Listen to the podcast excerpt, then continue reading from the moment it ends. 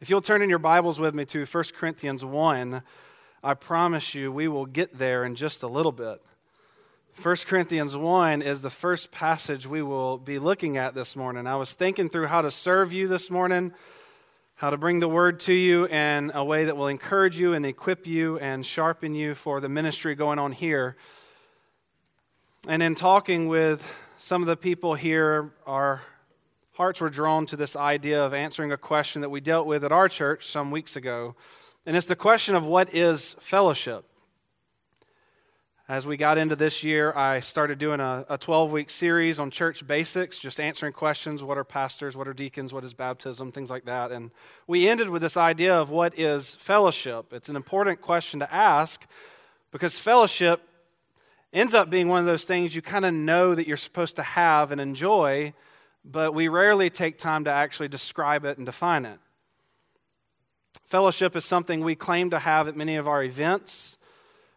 But I want to stop this morning and look at Scripture and think okay, are we thinking about this idea of fellowship the way that God does? Are we talking about fellowship the way God talks about it? Are traditions that we have in line with Scripture? Are they against Scripture? Are they some kind of mixture of the two?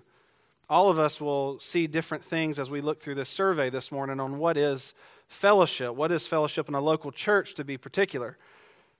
If you've been involved with the church for any amount of time, you've probably used that word fellowship. Even this morning, we just experienced what is called a time of fellowship. You might want to know what that is and then evaluate if you're using that time effectively or not. It is a time of fellowship. You've called things that that involve lunch, or maybe you're meeting someone for coffee. Maybe you've had a great conversation with someone one night and you reflect on it and tell someone else. It was just a great time of fellowship. It seems so normal to talk this way, but I imagine if you're like me, if you grow up around these terms and rarely hear them actually defined and described biblically, you sometimes wonder what they actually are. So this morning, we want to survey just the New Testament's usage of this idea of fellowship. And I don't often do this, but it will be helpful today because I'll reference this word a lot. The Greek word that gets translated fellowship is one that has been uh, popularly used uh, in recent years, but it's the idea uh, or the word koinonia, K O I N O N I A. Koinonia. And I, I say that to you only because our English Bibles don't always translate it the same way. So when we find it somewhere else, it may use a different English word, but I'm going to let you know this is that same word we're looking for. We're going to tra- uh, track this word through the New Testament. Before we do, you need to understand that that word, koinonia, it just most basically refers to something shared. So, a shared experience, a shared idea, a shared possession, a shared job, a shared status. If you have something in common with someone, you can label that, this idea of koinonia, that we'll look at this morning. And again, I'm going to intentionally go wider than deeper because I'm attempting to wrap our minds around just the New Testament use of koinonia or fellowship. And later, hopefully, that whets your appetite to dive deeper. For now, we want to survey the idea of New Testament koinonia or fellowship. I want to show you that to have fellowship biblically in the New Testament is to share five common categories, five realities. We'll look at these together. But if you can get these five distinctions in your mind, you'll start thinking through fellowship, realizing where it lays in the New Testament. Let me show you what I mean with point number one. Christian fellowship is to share life with Christ. Christian fellowship is to share life with Christ. We begin with Christian fellowship in a place that we normally don't begin. When I ask you what is fellowship, you normally go peer to peer, and that is normal, and we'll get there. But we start with this idea of fellowship being shared life with Christ because that's where it begins in the New Testament. And I want to bring in a distinction that you may not have heard of before, but it's one that you must never forget. And I honestly, I can't stress this enough for the health of you as a Christian. You must never forget this distinction. When we talk about shared life with Christ, a helpful way to think through it is the idea of union and communion. Union and communion. Union is an objective way to think about your shared life with Christ, and communion is your subjective way to think about your life with Christ. So just take for a second the idea of union, the objective one. This is what you can call an on off switch. The switch is up or down, it's on or off. In this aspect, there's no better, there's no way to have better union with Christ. There's no Christian that has bad union with Christ or good union with Christ. You either have it or you don't. The idea of union is never to be increased or decreased. It's never strengthened or weakened by your faith or your sin. So, your fellowship with Christ is first and foremost an objective reality, that is, union. Now, the other way of thinking through it is communion, and that would be more like a dimmer. So, some of you have that switch, you turn it on, and then you've got that slide next to it that you can make it brighter or more dim. But no matter how far you push it down, it can't ever turn that light off. And no matter how far you push it up, the light doesn't become more on. Again, objective is union. That's on or off. Communion is your experience of that union. It is like a dimmer. Not only it can fluctuate, but it does fluctuate all the time. You can look back on seasons where you experienced some sweet fellowship with Christ. You can look back on seasons where you neglected that relationship. You can look back on seasons where the dimmer was higher up on the scale and lower on the scale. This is much more like a roller coaster than some of us admit. This aspect of your life with Christ is impacted by your obedience and your maturity or immaturity, your faith, your sin, and so many other areas of the Christian life. And that's the reason this distinction is so necessary because as you ride that subjective roller coaster of communion, you must never think that it affects your union with Christ, as if more Bible reading could make you more in Christ, or if more sinning makes you a little less in Christ. That must never be your thinking as a Christian. Union is on off switch, up or down, you have it or you don't. Communion is how you make the light brighter or more dim. If you ever have real objective union with Christ, the Bible teaches you always will. No amount of sweet communion or poor communion will ever take that away. This is a distinction that I was introduced to from reading the works of John Owen. This is the way that he helpfully talked, and he brought my attention to where I told you to turn 1 Corinthians 1. I want you to notice how objective this is, how passive we are, 1 Corinthians 1, look at verse 9. God is faithful, by whom you were called into the fellowship, koinonia, of his Son, Jesus Christ our Lord. Again, notice this is something that we are passive in. You were called into this fellowship. God did this. This is a reference to the objective part of your fellowship with Christ, and that is the root system in place that gives rise to the fruit of experience that, experiencing that communion with Christ. Without the objective root system, without the light switch being on, you can play with the dimmer all you want, and it's never going to do anything. This is similar to how we know Paul lays out the idea in Ephesians. Ephesians 1 through 3, you are this Ephesians 4, 5, and 6. Therefore, do this. You don't do this to become this. You see that you are this in Christ, therefore, you live this way. So, you are a child of God, Ephesians 1 to 3, Ephesians 4 to 6, live like it. You are filled with the Spirit, Ephesians 1 to 3, so 4 to 6, live like it. You are chosen by Him to be holy and blameless, so be holy and blameless. Obedience as a Christian is never about you achieving a status with God. It is about you living out your new identity in Christ rather than the one you had in Adam. So while obedience is crucial to your communion, it never factors, in, factors into your, your object of union. Greater experienced fellowship with Christ comes from you living out your object of fellowship with Christ. And so when we think about fellowship, we start with Christ and we think in those two categories. Is the switch up or down? Do I have it or not? Is it objective? Is it a reality in life or is it not? And then, if it is a reality, then you can think about how to enjoy that fellowship. Fellowship in the New Testament is first and foremost about your fellowship with Christ. Go to 1 John 1 to see this in another area by another author. Same divine author, obviously, but different human author. 1 John 1. We saw what Paul said in 1 Corinthians 1, 1 John 1. John lays out this idea of fellowship for us as well. 1 John 1, John's explaining why he's going to write what he's going to write. He's, he's relaying the things he saw and heard, and he's telling you why here. Look at verse 3. 1 John 1 3. That which we have seen and heard, we proclaim also to you, so that you too may have fellowship with us. And indeed, our fellowship is with the Father and with his Son, Jesus Christ. Drop down to verse 6. If we say we have fellowship, koinonia, with him, God, while we walk in darkness, we lie and do not practice the truth. John explains in 1 John 1 3 and 6 that he's got the goal of proclaiming what he's seen and heard. And the reason is because that truth spoken by him about Christ is the way that we're going to hear and have fellowship with God. Like I said earlier, as a believer, to be a believer is someone that has that objective fellowship life in Christ. Someone who is in fellowship with Christ. You are someone who shares that life with Christ. And since He's alive, now you are.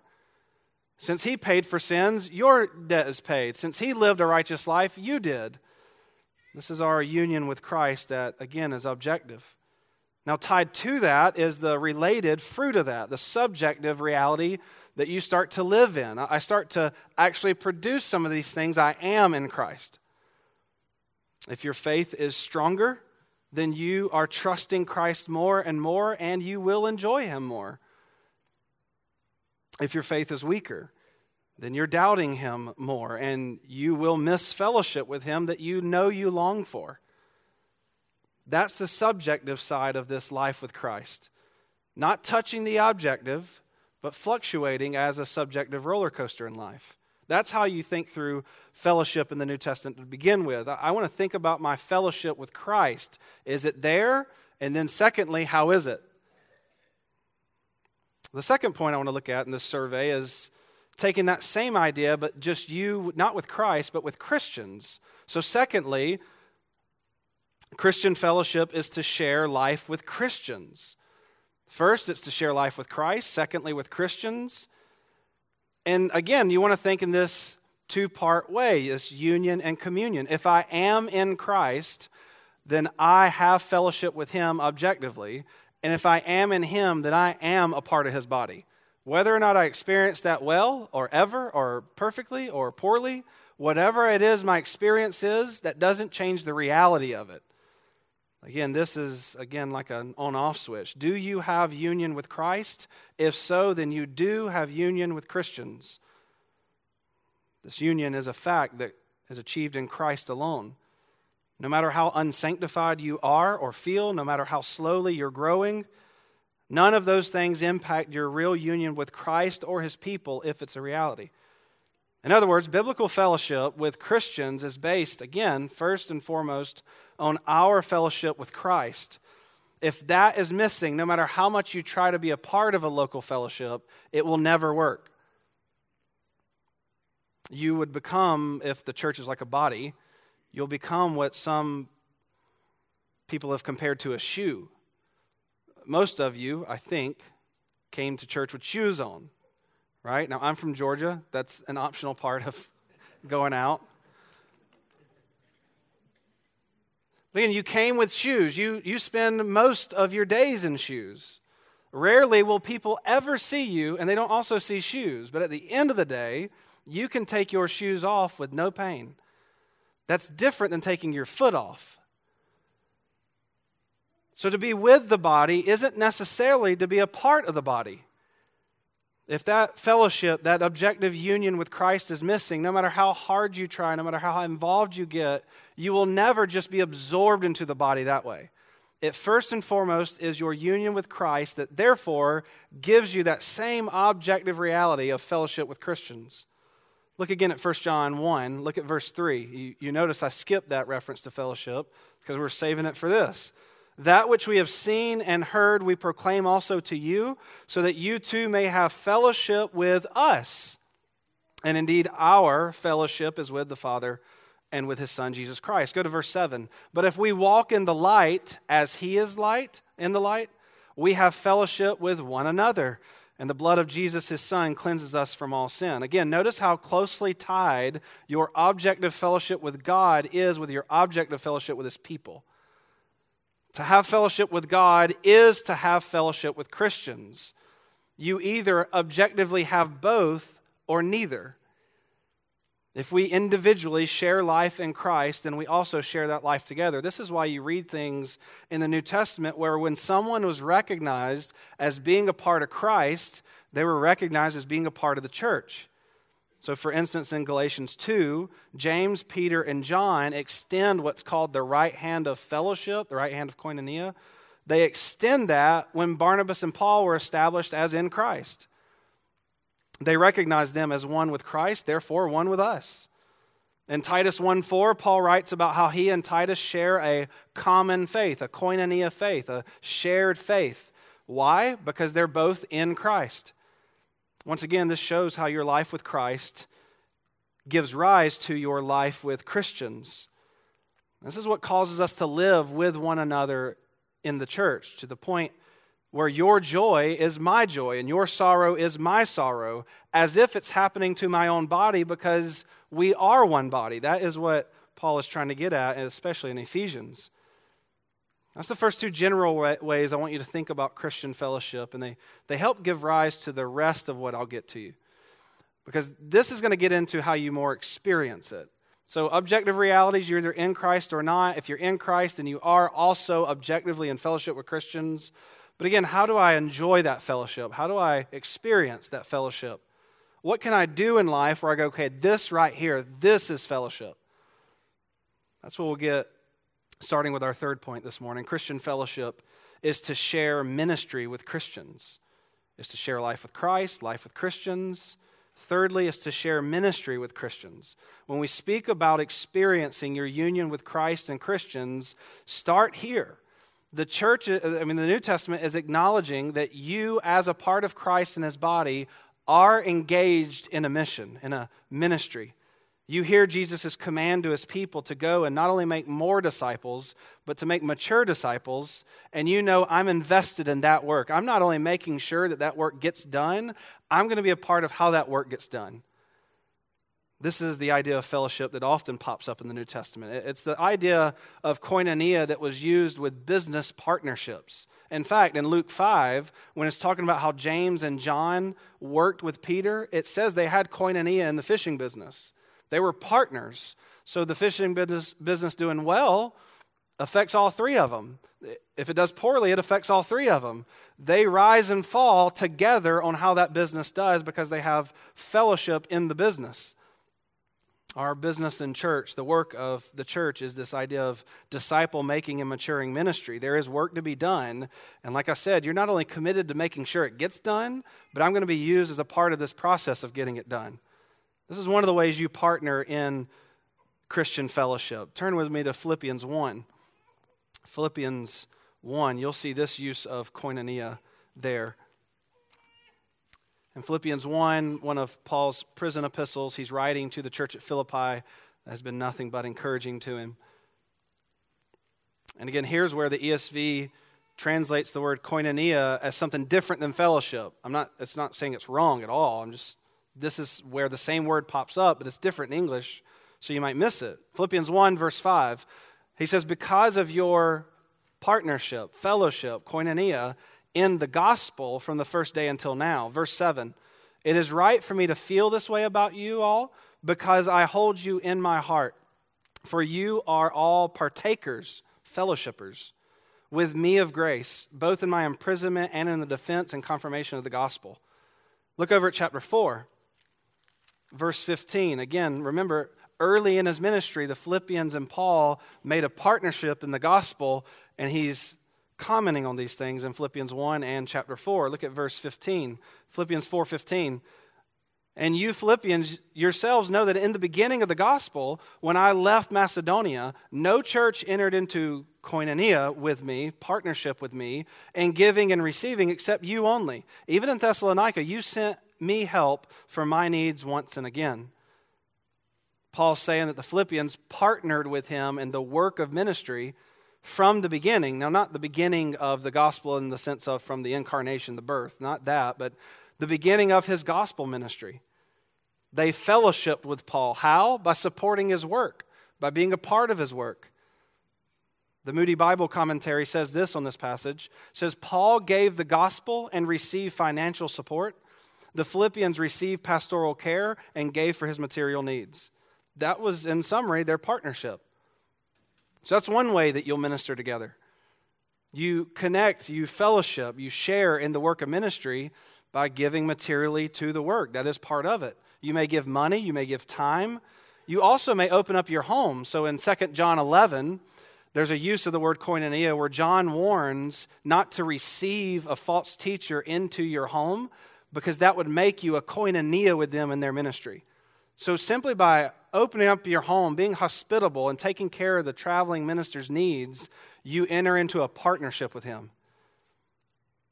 So, again, you can partner with ministry workers materially by giving that way or being hospitable, even by praying. Look back at chapter 1 of Philippians.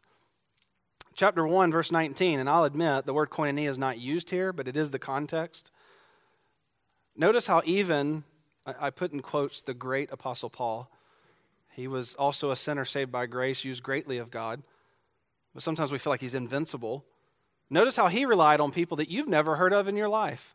Look at Philippians 1:19. For I know that through your prayers and the help of the Spirit of Jesus Christ, this will turn out for my deliverance. Paul is admitting here, I need you guys to pray for me. And we're reading this, and you don't know hardly anyone in the Philippian church. He mentions a few people. Now, it's not always good to get mentioned in Paul's letters, but he mentions a few. You don't know hardly any of them, and yet they were sustaining the ministry of the Apostle Paul. If you've been blessed by Paul, which we all have, then we were blessed by praying Philippians, helping his ministry out just through prayer. In Philippians 1, Paul wants them to pray for his release from prison. In 2 Thessalonians 3, he asks them to pray for his deliverance and the success of the gospel. Again, Paul knew very well that if my ministry is going to go anywhere, do anything, accomplish any good for God's glory, then it's going to require a sharing in this ministry with people who are praying for me. There's work to be done, and Christians share in that work when they give, show hospitality, pray. But again, don't forget locally how you can also partner in that ministry. You also partner with Ephesians 4, you get involved in encouraging and equipping other Christians for their work in ministry. Ministry is not re- relegated or, or relinquished to paid staff or pastors or elders. In Ephesians 4, biblically, every Christian is a minister. If you are in Christ, you objectively are a minister. And Ephesians 4 makes it clear that you are to use your mouth, your communication, to get truth to people, to equip and encourage them in the work of ministry that they have set out for them. You not only, as a body part, need to be trained and built up for ministry, but as a body part, are used to train up others. This is why passages like Hebrews 3 make so much sense because it's through the mouth of other people, through the communication with other Christians, that I'm going to hear truth confront me and help encourage me to persevere. Otherwise, I'm going to believe the lies of sin and the flesh and the devil, and my heart's going to harden and I'm going to fall away. So we need one another just to persevere in the truth. Ephesians, I mean, I'm sorry, Hebrews 10 adds to that. We need each other to be stirred up to love and good works. Again, even in Philippians 1, even Paul, like I said, the Apostle Paul needs encouragement for from normal, no name Christians. And that's no different than here at Flint Hills. You look through the bulletin that we receive when we come in, and you can see names. Some of you will never see your name in that. That doesn't mean you're not a partner in ministry. You're going to bump into Christians here at Flint Hills, and maybe you're going to meet a person who is discouraged in the ministry, and so you're going to take truth from God's word and encourage them. You're going to invest courage in them with truth. Maybe they're going wayward, and so you're taking truth to turn them back. Maybe they're doubting, so you take truth to strengthen them. Maybe they're unsure how to handle the situation, so you take truth from God's word and help give them wisdom for whatever they're going through. All of this being done by you communicating what God has provided for us in His Word. By you taking things that you've learned and benefited from from God's Word and sharing it with others so that that objective partnership you have actually gets lived out. That's Paul's vision for this kind of partnership or fellowship in the church. By everyone doing their part to make sure the body's ministry actually gets accomplished. So, just to review, Christian fellowship is to share life with Christ, life with Christians, ministry with Christians. And fourthly, is to share stuff with Christians. And I'm sure in homiletics class, they would have loved for me to come up with a different word than stuff, but it fit. You've got stuff, and part of fellowship is sharing that stuff with other Christians. When you say you have Christian fellowship, it assumes that your union in the body means that body has the same stuff you have. That's they have access to it. Remember the early church. One of the things that gets overlooked by us sometimes is just how poor the early church was. When thousands were being converted as you read through Acts. I mean, thousands of people being converted. They're saying, I'm going to be publicly identified through baptism with the man that just 40 days ago was crucified for being a blasphemer. That's my Lord. That's my Savior immediately you're getting shut off from your normal way of life. Immediately you're getting cut off from family help and the business that you had. Now no one's going to want to go to you because you worship a blasphemer. So the early church, especially in Acts 2, was so poor. In Acts 2:42, you can see another use of this word for fellowship. Go to Acts 2:42. in that context where thousands are coming to Christ and they're leaving everything to come to Christ. You say, Well, what's your plan to take care of your family? I don't know. I just know I got to go be with Christ and his people. This is where we see another use of koinonia. Acts 2:42. And they devoted themselves to the apostles' teaching and the fellowship, koinonia, to the breaking of bread and prayers and all came upon every soul, and many wonders and signs were being done through the apostles, and all who believed were together and had all things in koinonia. So, in that one verse, fellowship and common, both of those are the word koinonia, same word. We are objectively united to one another, and therefore, subjectively, what you need and I can provide it, it's yours. Again, this group of Christians knew their shared life with Christ meant they share stuff with one another. And this, just to be clear, in case it needs to be said, is not socialism. Socialism is where giving, quote unquote, is accomplished through threat. It's stealing and then it's forced redistribution. That's not what's happening in Acts 2 at all. These are people who've been transformed by Christ, and their love for Christ as the treasure of the universe means I love his people as well, and if they need anything, I'll give it to them. That's what's going on in Acts 2. These Christians live in a community with each other where they're not only aware of each other's needs, but seeking to meet those needs. Look at Acts 4. The word pops up again. ESV translates it again, the word common. Acts 4:32. Now the full number of those who believed were of one heart and soul, and no one said that any of the things that belonged to him was his own, but they had everything in koinonia, common. Again, that's how they lived in the early church, with an understanding that they belong to one another, and therefore my stuff is going to be used for these people. Just think for a second of what you would think of a man, a husband, who refused to provide for his wife. Well, no, that stuff's mine. I just heard a, a story yesterday. I'm driving into town where this wife said one of the problems between her and her husband was when he made extra money, he said, That money's mine you don't get it. It's like, okay, marriage 101, um, the two become what? One. And that is an objective reality. You two are one. Now, that's meant to be lived out now. You don't get to say, This is mine, that's yours. I don't get to neglect you when I've got things in my power to help you with because we are one. Ephesians 5 makes the point that when the husband loves his wife, he's loving his own body because the two are one flesh. Just like when Christ loved his people, he loved his own body because we're one in Christ. John, 1 John 3:17 words it this way, but if anyone has the world's goods and sees his brother in need yet closes his heart against him, how does God's love abide in him? For John, if you've got the ability to help a brother or sister in need and you don't, he immediately runs to, I thought you loved God. If the need of other Christians is not impacting your schedule or your budget or your energy or your possessions, John wants you to wonder do I actually love God? And the early church in Acts shows us well how to do this. They loved each other by sharing their stuff together. But eventually, they needed outside help. The needs became so great that Paul starts this traveling tour for many reasons. But one of the things he was doing was taking up collections to take back to them. And now, this really displays our union in Christ because Paul's going to Christians, yes, but Gentile Christians to help Jewish Christians. And I know that you guys are in different churches, but you guys are all one in Christ. I know you're different nationally, ethnically, but you are one in Christ. I know that you guys have been bitter enemies for a very long time, but guess what? You're one in Christ. And one of the ways you show that shared union in Christ is by sharing your stuff together. Even Paul told Timothy to help the church get prepared for this. He says they are to do good, to be rich in good works, to be generous and ready to koinonia, ready to share. Part of the good works that God wants you to be ready to do is just sharing your stuff. Again, that is the word in Timothy there for fellowship. Paul's saying that you are to be generous and ready for fellowship at any time.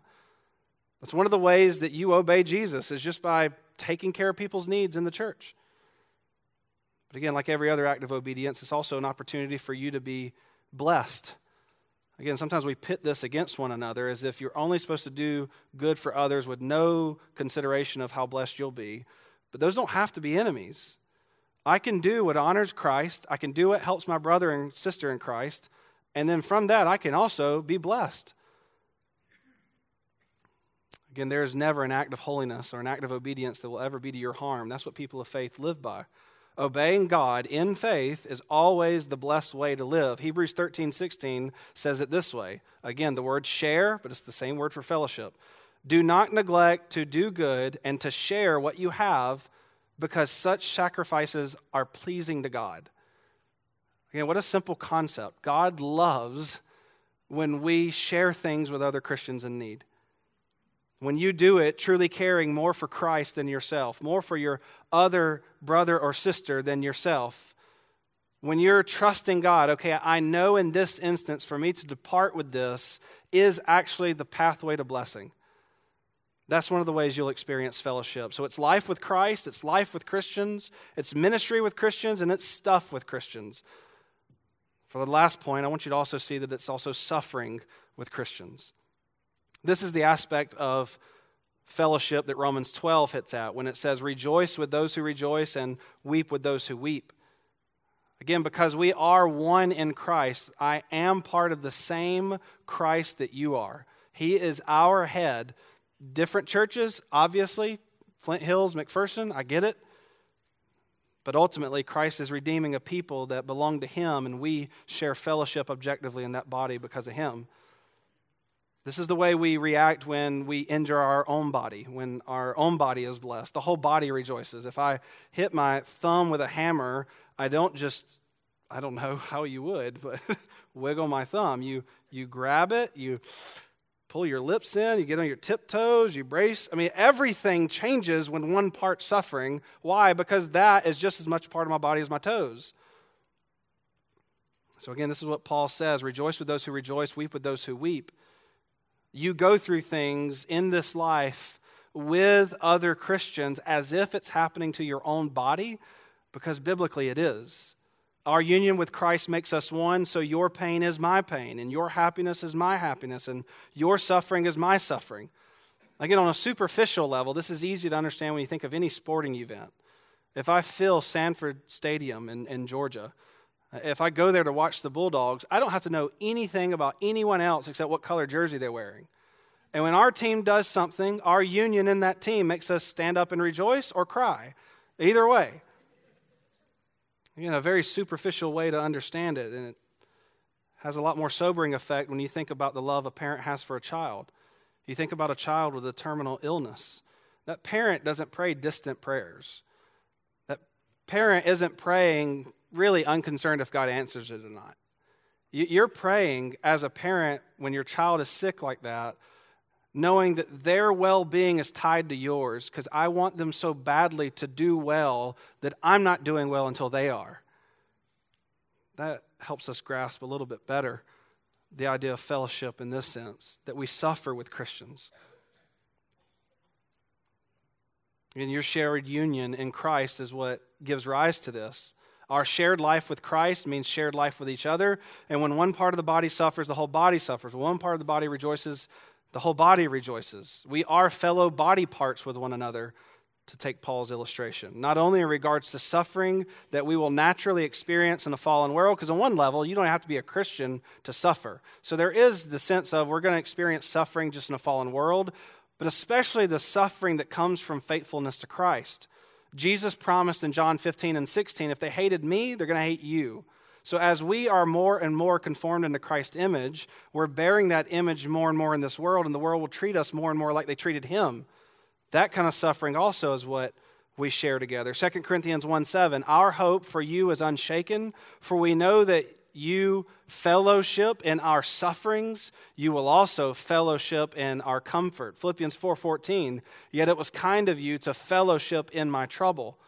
The Philippians were hurting because Paul was hurting. The well-being of one changed the well-being of all. The sufferings that we are to share in, like I said, are not just the re- regular sufferings of a fallen world, it's the sufferings of what's in Christ. Jesus says in Acts 9, when he finally we hear him talk to Paul there in Acts 9. Remember his question why are you persecuting me? Jesus identifies with our suffering in such a way that when his people are harmed for his sake, then he says, That's being done to me. This is the kind of union we have in Christ. This is biblical and helpful way to think of Christian fellowship. It's that kind of identification with one another that not only produces the fruit of love towards one another, but it's also what causes us to be a means and express God's love towards one another. You have fellowship with Christ and his people, therefore, you share ministry, you share stuff, you share sufferings with them. That's how we can start to think through the idea of fellowship. Not only is it a helpful way to understand fellowship, it's also a really helpful way to evaluate fellowship. That's what I want to do here to close with.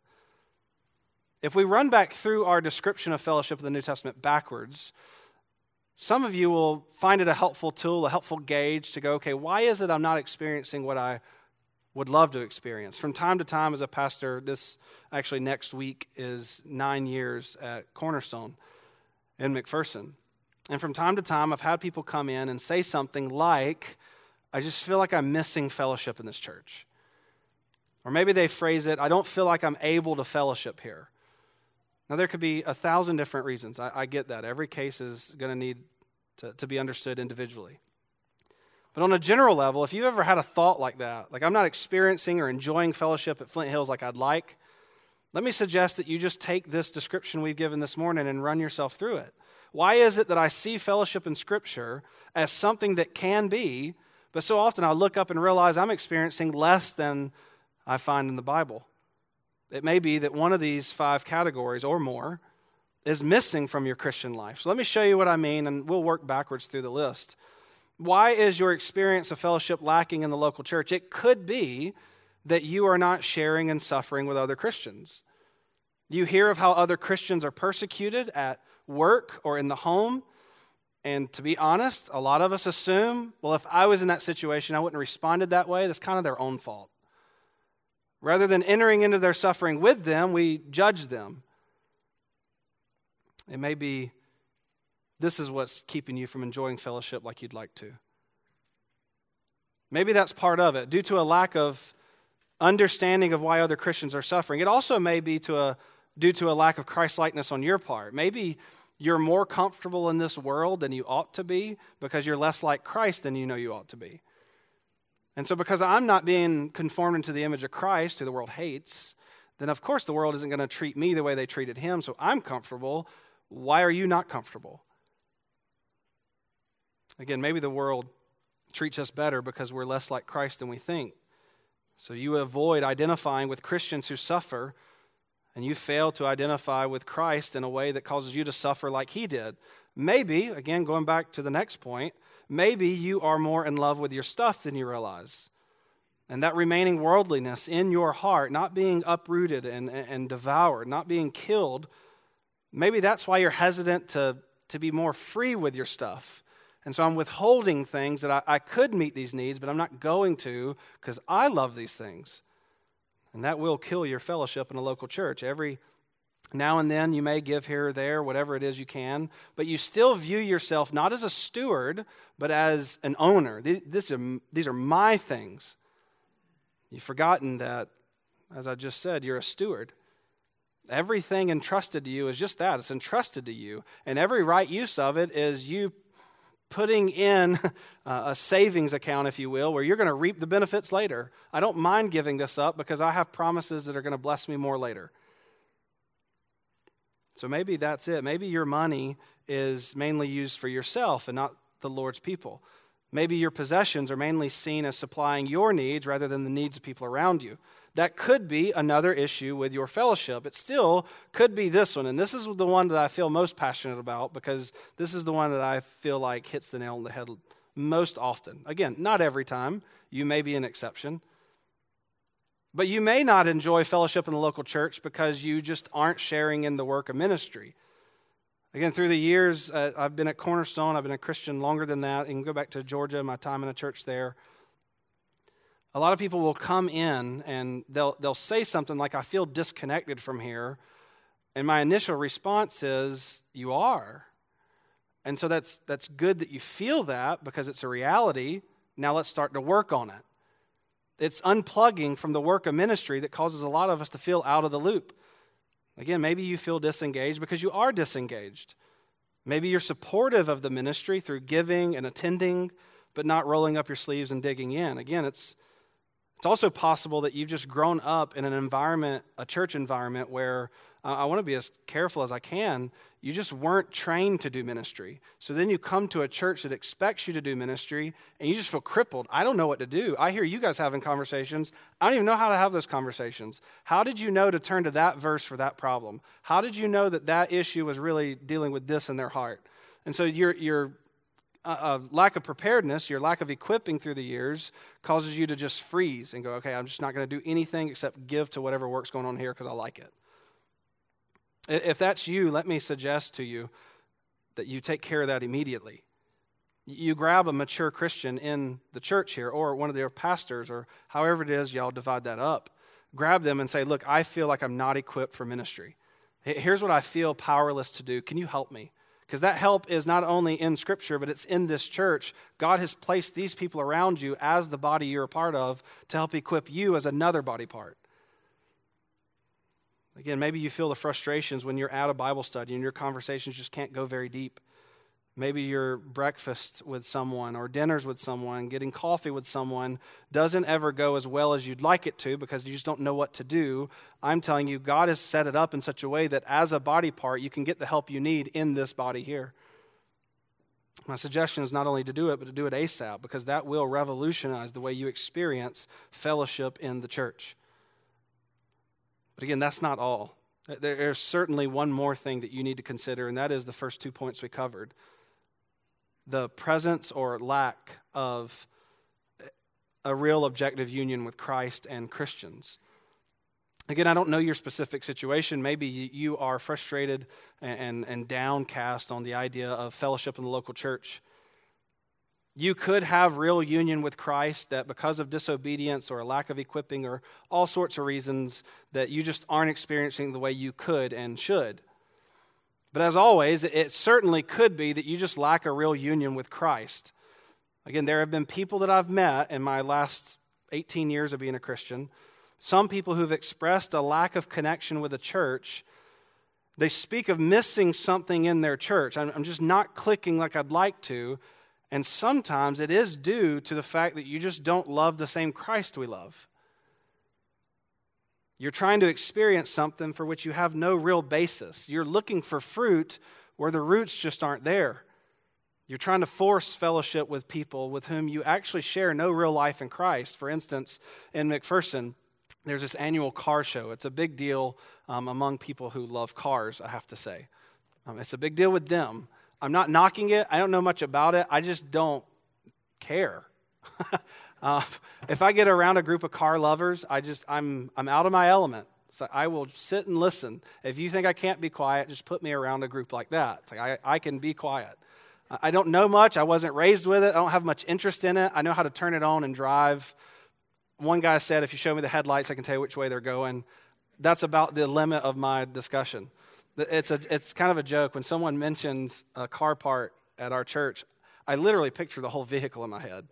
I don't know where you're talking about. Um, so I'm just picturing a car like on a display that rotates. That's just, that's what's in my head. Anyway, all that to say, think of how much of a fish out of water I would feel if I went to that car show. I don't put it on my calendar. I'm not, not going to pay the admission fee.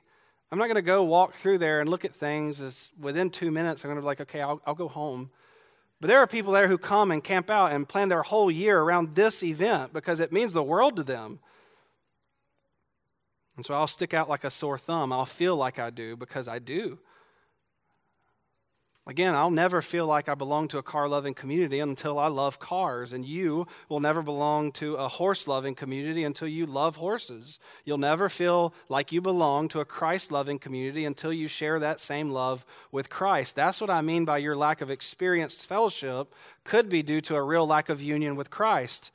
Again, if that's you, the, the encouragement that we want to give you all the time is not run to church to try to get that fellowship you're missing. It's run to Christ. That's the root system that you have to be connected to. He is the one that provides everything we enjoy in the church. Christ lived for us, Christ died for us. Christ arose for us. We've been forgiven and blessed in Christ in ways that we could never deserve. Christ is the one that every true Christian is absolutely convinced is worth leaving everything for. Now, we are inconsistent in living that way. I get it. We, we are being sanctified. We are not perfect yet. But we are all convinced that He's worth it. He is the treasure of the universe for which Matthew says, I would sell everything out of joy and go purchase that field. That's who we think Christ is. And until you have that viewpoint of Him, you will never feel like you belong in a church. Or if you do, it's completely dangerous to you because you feel like you belong to a group you actually don't, and we won't find that out until He says, Depart from me, I never knew you. It's our common, common love for Christ that causes our church family to love one another in a way that we would literally die for one another. If that sounds foreign to you, just ask some of the mature Christians around you. They would literally lay their life down for you, and you know that in part because they are. So if that kind of love for Christ is missing, don't chase after the fruit of it. Don't seek first and foremost fellowship with Christians. Seek first and foremost Christ. Christ promises, Everyone who comes to me, I will in no way cast out. He will receive everyone who comes to him by faith and faith alone. And then, with that being accomplished, with that being done, your union with Christ, then that objective union you have with those people will start to be shared and experienced in your life. That's how you'll have real experience fellowship not just now, which it will transform your 2023, your May 28th. It will transform your every day, but it literally transforms your entire eternity, all because of our common union in Christ. Let's pray at this time that God would give us the grace to see Christ for who he is so that we love one another as an example of what he's done for us. Let's pray. Father, thank you for the way that you have overwhelmed us with grace just reflecting on Christ and thinking about who he is and what he's accomplished on our behalf, thinking about the incarnation, thinking about the life of righteousness that Christ lived perfectly, thinking about the death that belonged to us, that he took willingly and joyfully, sorrows that we will never understand, being betrayed by friends, being betrayed by enemies. Father, overwhelm us with your grace in Him. Assure our hearts that as empty as that tomb is, Christ's work was accomplished. And because of our union in Him, because we are in Christ, we are in Him together. We not only have, but can experience real fellowship with you. We can actually know you, our God, and enjoy fellowship with you. And we can also know one another as fellow believers and enjoy that experience as well. Help us to fight against the, the roller coaster of experiences and emotions that so often get us down. When times are good, we can often trust in our own righteousness and own efforts. When times are bad, we can doubt that Christ can save even the worst of sinners. Help us to remember Christ in all this, to lean on his righteousness, never our own, and let that be displayed and shown, and let it bear fruit in our lives that shows that we're engaged in the ministry in our church. We are sharing and suffering with our church, and we are sharing our stuff with our church. Help us to love Christ and be overwhelmed by Him so that we then love one another like we know we all long for. It's in His name we pray. Amen.